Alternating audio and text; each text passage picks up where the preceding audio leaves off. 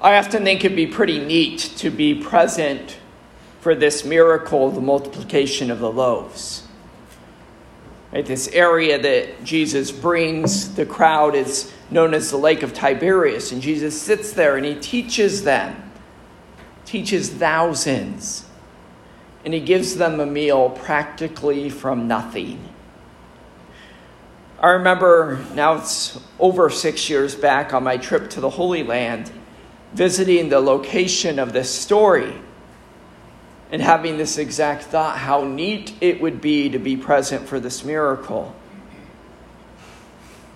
And then we celebrated Mass on that very site. It was there and then that I realized that I was present at that very site for something far greater, far greater than the multiplication of the loaves.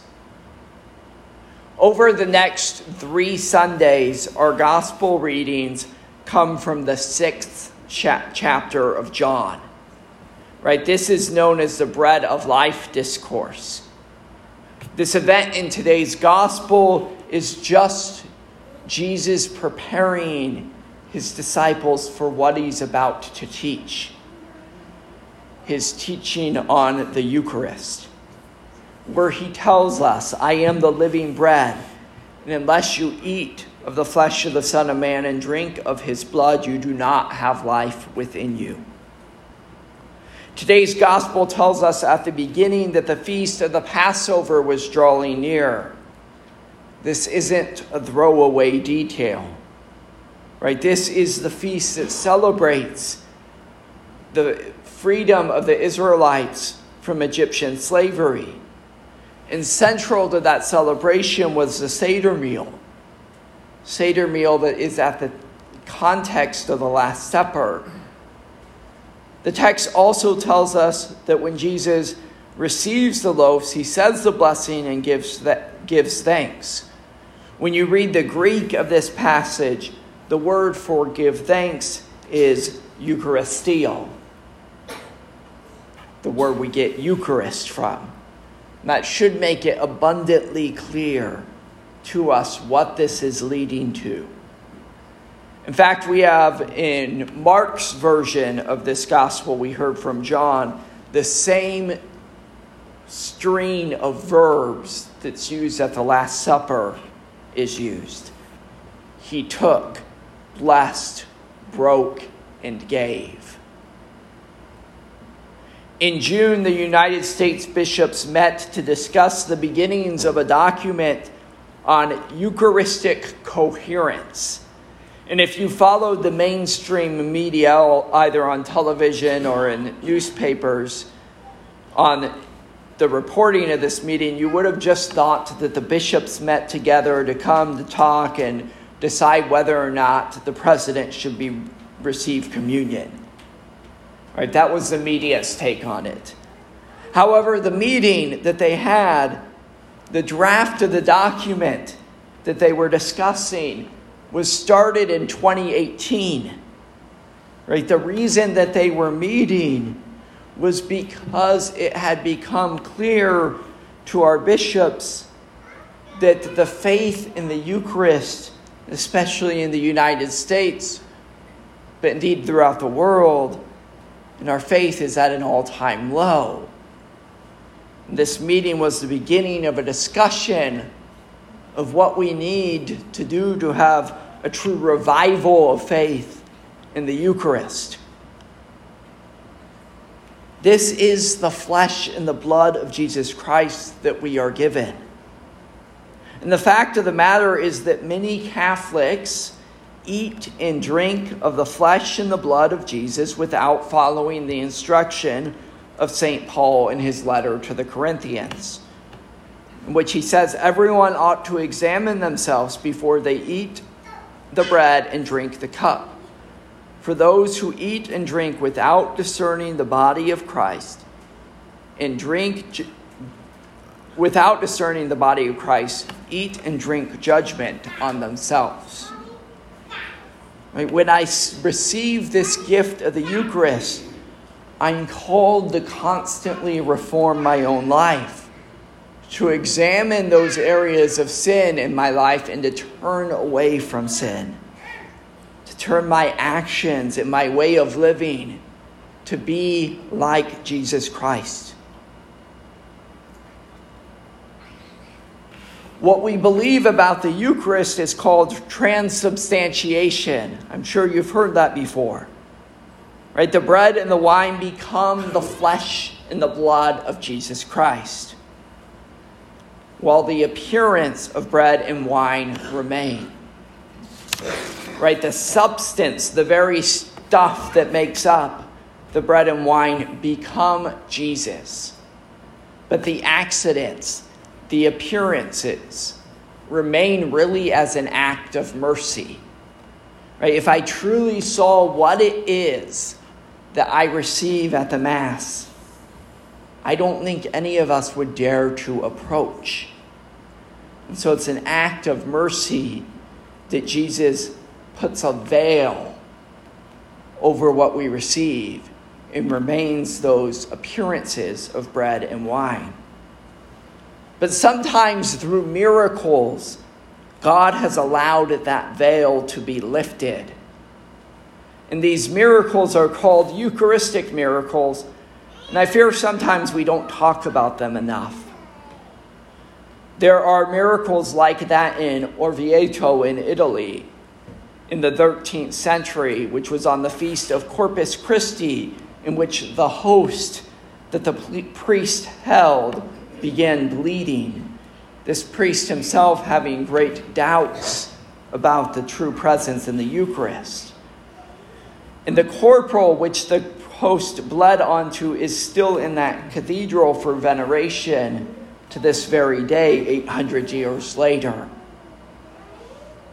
And uh, several years back, I was able to be in that very cathedral in Orvieto and kneel before the blood of our Lord present on that corporal at this cathedral. However, this isn't just a thing of the past. There's at least four Eucharistic miracles this last century, since the year 2000. And before approval of the Vatican, they have these miracles investigated by an independent scientist to rule out any natural or scientific explanation. So I want to talk about three recent ones. The first one was in 2013 in Poland. At a Christmas Mass during the distribution of communion, a host fell on the floor. Sure, we've seen that happen before. The option that the church gives us when a host falls on the floor is either that the priest himself consumes it immediately, or if that's not possible, that it be dissolved in water. And also that the area of the ground, if any particle has broken off, be cleansed as well. In this particular instance, the priest chose it to dissolve the host in water. And after, after several hours, the priest came back. And in that cup that the host was dissolving, it had become a muscly tissue. And so they had this host examined, and the scientific report read in the histopathological image, the fragments were found to contain the fragmented parts of a cross striated muscle. It is most similar to the muscle of the heart. This muscle of the heart is most common in Eucharistic miracles, and so it should call us to the Sacred Heart of Jesus. There's another instance in Poland that happened in 2008. They removed the host in the same manner and placed it in the tabernacle, and actually it sat there for three years. And three years later, as they opened the tabernacle, it was still emitting a scent of fresh baked bread. And when the host was studied, the bloody part of the host was found to be of that same heart tissue. And in this one in particular, they said that the heart tissue was one of someone who had suffered severe trauma. Lastly, in Mexico in 2006, as a priest was celebrating Mass with religious sisters, the host began to emit a reddish substance. Again, the bishop of that diocese had a thorough investigation done. Now, I have to note when the, the bishops in the Vatican have these investigations done, they don't tell the scientist where this tissue had come from. They just act as if it's a normal medical investigation. And so they ask him the origin of this tissue, the blood type, everything else, without telling them that it came from a host. And this is to eliminate any bias in the scientific investigation. The report of this study found that the reddish substance analyzed corresponds to the blood to blood in which there are hemoglobin and DNA of human origin. The blood type is AB. This blood type is similar to the blood type through the analysis of the Shroud of Turin. If you go online and you search for Eucharistic miracles, you'll find dozens of these stories. And it seems that our Lord's trying to shout to us, yell, make it abundantly clear. This is really my flesh and blood. I wasn't speaking in symbols, I was speaking in reality. I give you my flesh and my blood. Contemplate what you receive. This morning, brothers and sisters, as we receive the Holy Eucharist, realize what it is that you receive. That indeed we receive the greatest miracle that the world's ever seen, greater than a multiplication of loaves and fishes to feed 5,000. This is the very flesh and blood of God Himself.